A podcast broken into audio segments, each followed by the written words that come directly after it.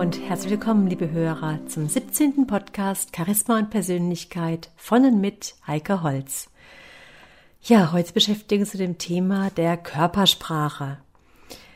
Die Kunst, richtig mit Menschen umzugehen, setzt auch voraus zu wissen, zu erkennen, was in ihnen vorgeht. Was beschäftigt ihre Mitarbeiter? Was denken ihre Kollegen? Oder was fühlt ihr Partner? Und erst wenn sie das wissen, dann können sie auch ihre Mitmenschen innerlich erreichen. Doch wie aber soll man wissen, was im Kunden, im Chef oder in der Sekretärin vorgeht?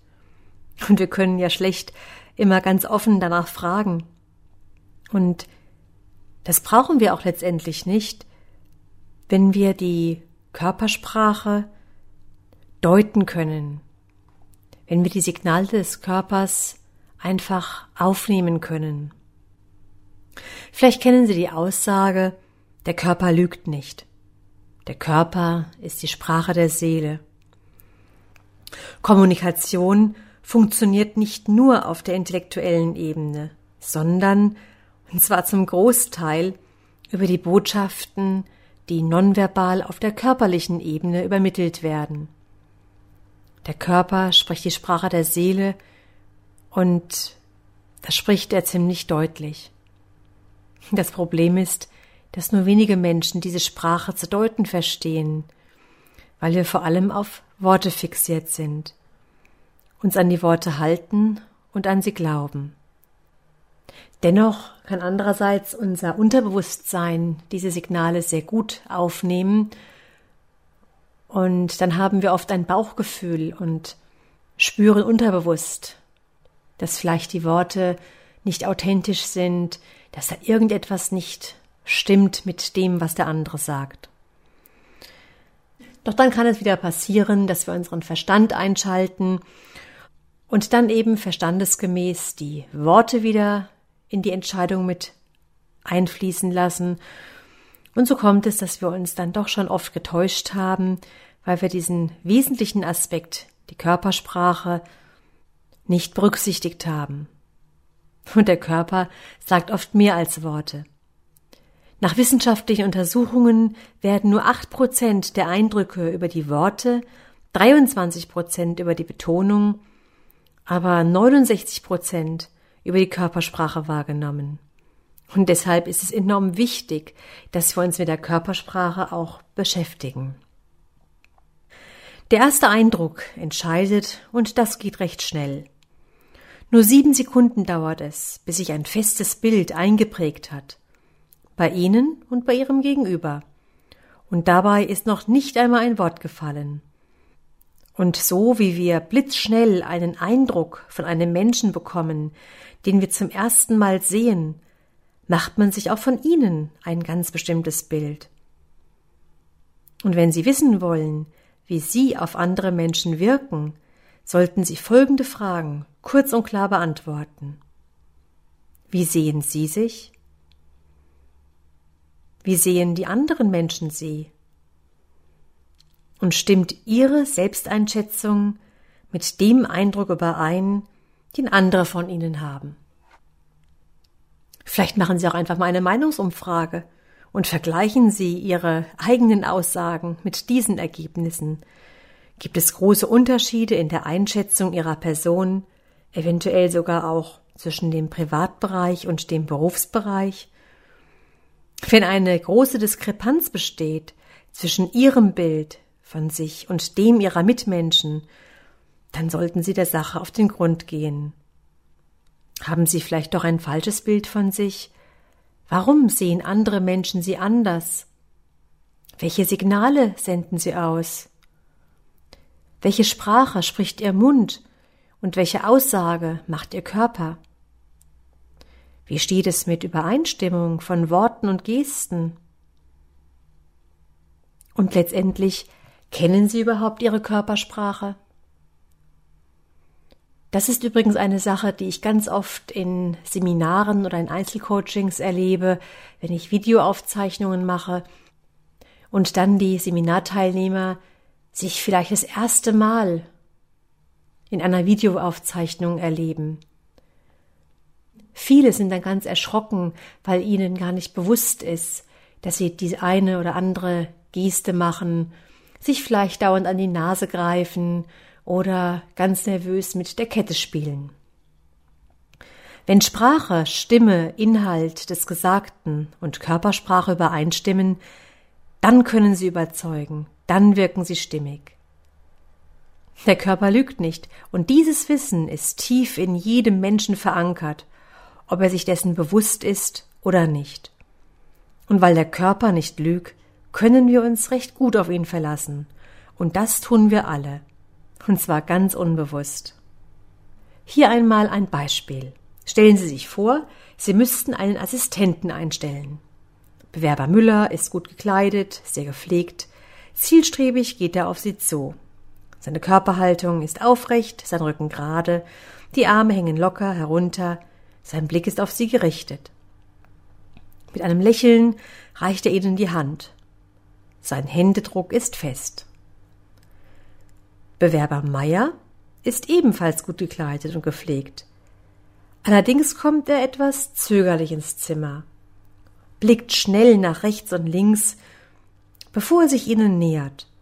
Sein Blick weicht ihnen etwas aus, sein Händedruck ist eher lasch. Er setzt sich hin, rutscht aber bei ihrer ersten Frage etwas nach vorn und seine linke Hand umklammert die Stuhllehne. Wären jetzt dies die einzigen Kriterien, würden Sie sicherlich den ersten Bewerber, Herrn Müller einstellen, denn er strahlt Sicherheit, Dynamik und Zielstrebigkeit aus, während der zweite Bewerber, Herr Meier, unsicher ist und einen wenig durchsetzungsfähigen Eindruck hinterlässt. Auf was kommt es also letztendlich an? Schauen wir mal auf die Arme und Hände. Was tun Sie mit Ihren Händen, wenn Sie sprechen? Verstecken Sie sie in den Hosentaschen? Gestikulieren Sie mit den Händen? Ballen Sie sie vielleicht zu einer Faust? Hände sagen viel aus über einen Menschen. Wer seine Hände versteckt, hat etwas zu verstecken. Wer seine Hände offen zeigt, ist offen für den Gesprächspartner. Die Hände halb erhoben, die Handflächen dem Gesprächspartner zugewandt, ist eine Begrüßungsform, die eine ganz deutliche Sprache spricht. Ich bin offen für dich, ich habe keine Waffen in der Hand, ich führe nichts Böses im Schilde.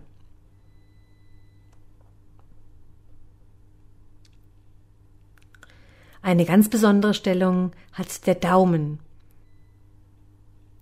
Sie kennen die Redeweise, dass man auf etwas den Daumen drauf hat.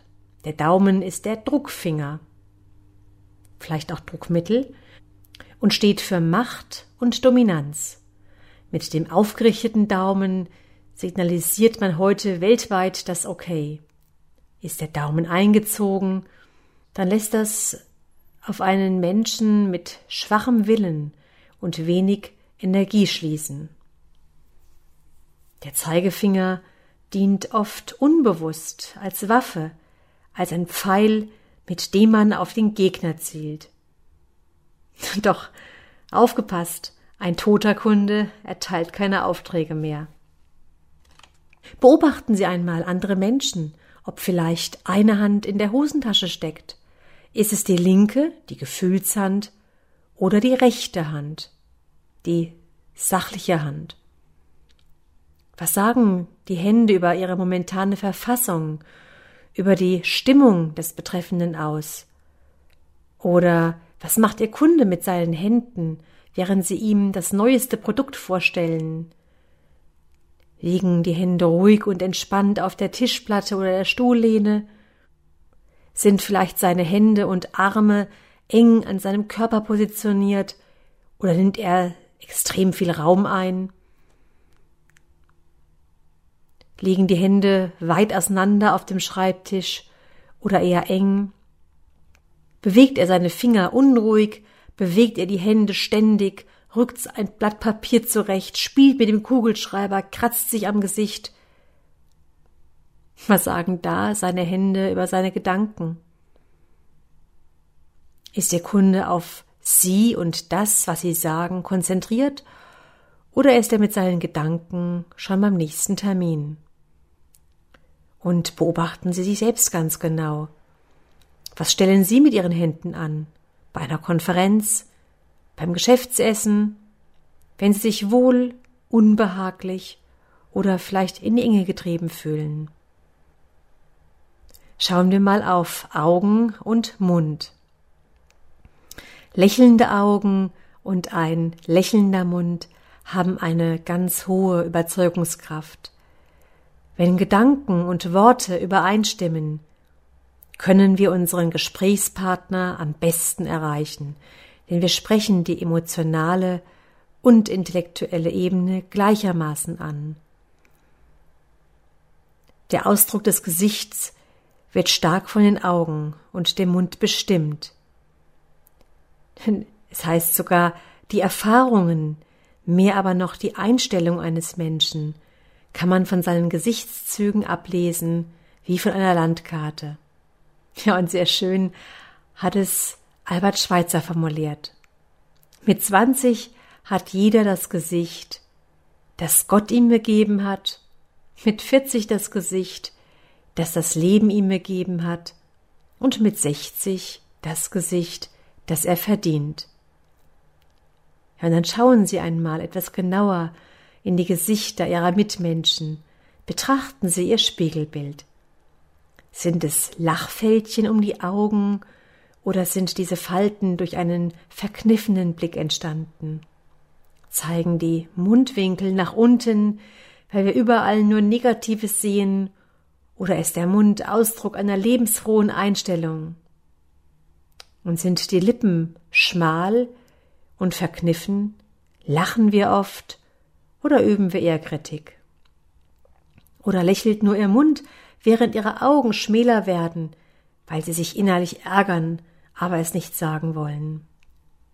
Oder verkauft ihr Mund lobend die Vorzüge des neuen Produktes, von dem sie in Wahrheit überhaupt nicht überzeugt sind?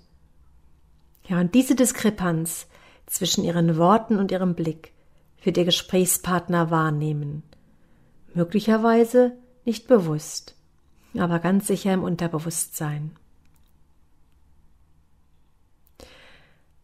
Ein weiterer wichtiger Punkt ist die Distanzzone. Auch der Abstand zwischen zwei Menschen ist ein ganz, ganz wichtiges Element der Körpersprache. Jeder Mensch hat seine individuelle Intimdistanz. Der eine fühlt sich unwohl, wenn jemand näher als 80 Zentimeter an ihn herankommt, einem anderen macht es gar nichts aus, wenn ihm dann jemand auf die Pelle rückt. Der eine berührt gerne seinen Gesprächspartner, legt ihm zustimmend die Hand auf den Arm, klopft ihm auf die Schulter. Für ihn ist das ein Ausdruck von Zustimmung, Übereinstimmung und Sympathie. Für einen eher etwas introvertierten Menschen können solche Gesten abschreckend wirken und ihn zum Zurückweichen veranlassen. Der eine reagiert äußerst positiv auf die körperliche Nähe, empfindet dies als ein Kompliment, eine Auszeichnung, der andere möchte nur noch weg, kann kaum seinen Fluchttrieb unterdrücken. Als Grundregel im Punkto Abstand gilt, dass es nie falsch ist, wenn Sie eine Armlänge Abstand von Ihrem Gesprächspartner halten. Und sollte Ihr Gesprächspartner mehr Nähe mögen, kann er sich Ihnen jederzeit annähern. Doch das sollte ausschließlich ihm überlassen bleiben. So mancher Chef glaubt, er dürfe die Tabuzone durchbrechen, um damit seine persönliche Macht einem Angestellten gegenüber zu demonstrieren. Wenn er zum Beispiel am Schreibtisch an den Schreibtischstuhl des Mitarbeiters zu nahe rantritt und vielleicht sogar den Arm, die Hand auf die Schulter legt. Der Mitarbeiter macht innerlich zu, weicht immer mehr zurück. Ja, dadurch kann sogar Aggression ausgelöst werden. Ja, und manche Menschen meinen, den Kunden vielleicht eher überzeugen zu können, wenn sie ihm die Argumente nicht nur verbal, sondern auch körperlich nahebringen. Ja, und da ist oft Misserfolg vorprogrammiert, denn in Bedrängnis und in einem Gefühl des Unbehagens kauft ganz bestimmt niemand. Eine gewisse körperliche Nähe ist aber auch bei geschäftlichen Verhandlungen notwendig. Diese persönliche Distanzzone liegt im Bereich von circa einem halben bis anderthalb Metern. Sie können auf den anderen einwirken, müssen es sogar, wenn sie etwas erreichen wollen, aber sie halten den Abstand ein, den die geschäftliche Beziehung erfordert. Wichtig ist einfach, dass sie ein Gefühl für den richtigen Abstand entwickeln, dass sie ihre Gespräche mit allen Sinnen führen, und wenn sie das tun, bemerken sie sofort, ob sie sich im richtigen Abstand bewegen, ob ihr Gesprächspartner sich eingeengt oder gar bedrängt fühlt, oder ob er ihnen zu entgleiten droht, weil sie vielleicht körperlich zu weit von ihm entfernt sind. Schauen wir als nächstes auf die Füße und Beine. Die Füße sind so wichtig, weil sie das Unterbewusstsein und die Standfestigkeit eines Menschen verkörpern. Wer standfest ist, hält den Stürmen des Lebens stand. Die Füße sollten also fest auf dem Boden stehen, die Beine gerade sein. Doch wie stehen viele Menschen mit nach hinten durchgedrückten Knien. Das macht sie unbeweglich und zeigt auch eine gewisse Starrköpfigkeit. Abgesehen davon, dass es nicht gerade gut aussieht, verleiht es auch keine Standfestigkeit. Wenn Sie locker mit geraden Beinen stehen, dann stehen Sie zwar fest und sicher, sind aber dennoch beweglich. Und auch ein kleiner Stoß bringt Sie nicht so aus der Balance. Sie können flexibel reagieren. Probieren Sie es einfach mal aus, wenn Sie in einem Bus stehen. Was passiert, wenn Sie mit durchgedrückten Knien da stehen und der Bus plötzlich scharf bremst? Sie verlieren den Halt, können nicht flexibel reagieren, weil ihre Beine steif und gerade wie Säulen stehen. Und haben sie jedoch die Knie locker, dann federn sie ab, wanken zwar ein wenig, aber sie haben die Situation gut im Griff. Und das Interessante bei der Körpersprache, dass sie diese Beschreibung, diese Eigenschaften, die ich jetzt hier beispielsweise geschildert habe, auch genau so auf das Gespräch, auf die verbale Situation mit ihrem Gesprächspartner übertragen können. Wenn sie ganz starrköpfig dastehen, wenn sie ganz starr ihre Beine durchgedrückt haben, dann sind sie genauso unflexibel mit ihren Gedanken, im Gespräch mit ihrem Gesprächspartner, wie sie auch jetzt hier beispielsweise im Bus umfallen würden. Haben Sie schon einmal auf Ihre Füße geachtet? Wie stehen Sie, wenn Sie mit Ihrem Chef, Ihrem Mitarbeiter, Ihrer Kundin, Ihrer Nachbarin sprechen? Haben Sie vielleicht das Gewicht auf ein Bein verlagert? Wippen Sie vielleicht sogar mit den Zehenspitzen? Haben Sie den Fuß schon auf die nächste Treppe gestellt? als wollten sie jeden Augenblick die Flucht ergreifen. Oder stehen sie tatsächlich fest mit beiden Beinen auf dem Boden, das Gewicht gleichmäßig verteilt. Stehen sie fest im Leben oder sind sie leicht aus der Bahn zu werfen, schnell aus der Fassung zu bringen? Oder beobachten Sie sich einmal, wenn Sie auf einem Stuhl sitzen. Sitzen Sie gewöhnlich da, indem Sie die Füße umeinander geschlungen haben, oder haben Sie einen Fuß um den Schreibtisch oder um das Stuhlbein geklemmt? Auch der Gang, also Ihre Gangart, weist auf das aktuelle Lebensgefühl hin. Kleine Schritte oder große Schritte, festes oder leichtes Auftreten, ein zielstrebiger oder wankender Gang.